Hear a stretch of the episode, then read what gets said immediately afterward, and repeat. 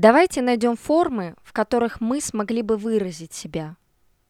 Точно так же, как энергия космоса порождает бесконечные формы, чтобы они смогли вместить все его бесконечные модуляции, мы должны находить формы, которые соответствовали бы нашим моральным принципам, нашему разуму, нашим желаниям, отобранным опытом и действиям, направляемым разумом.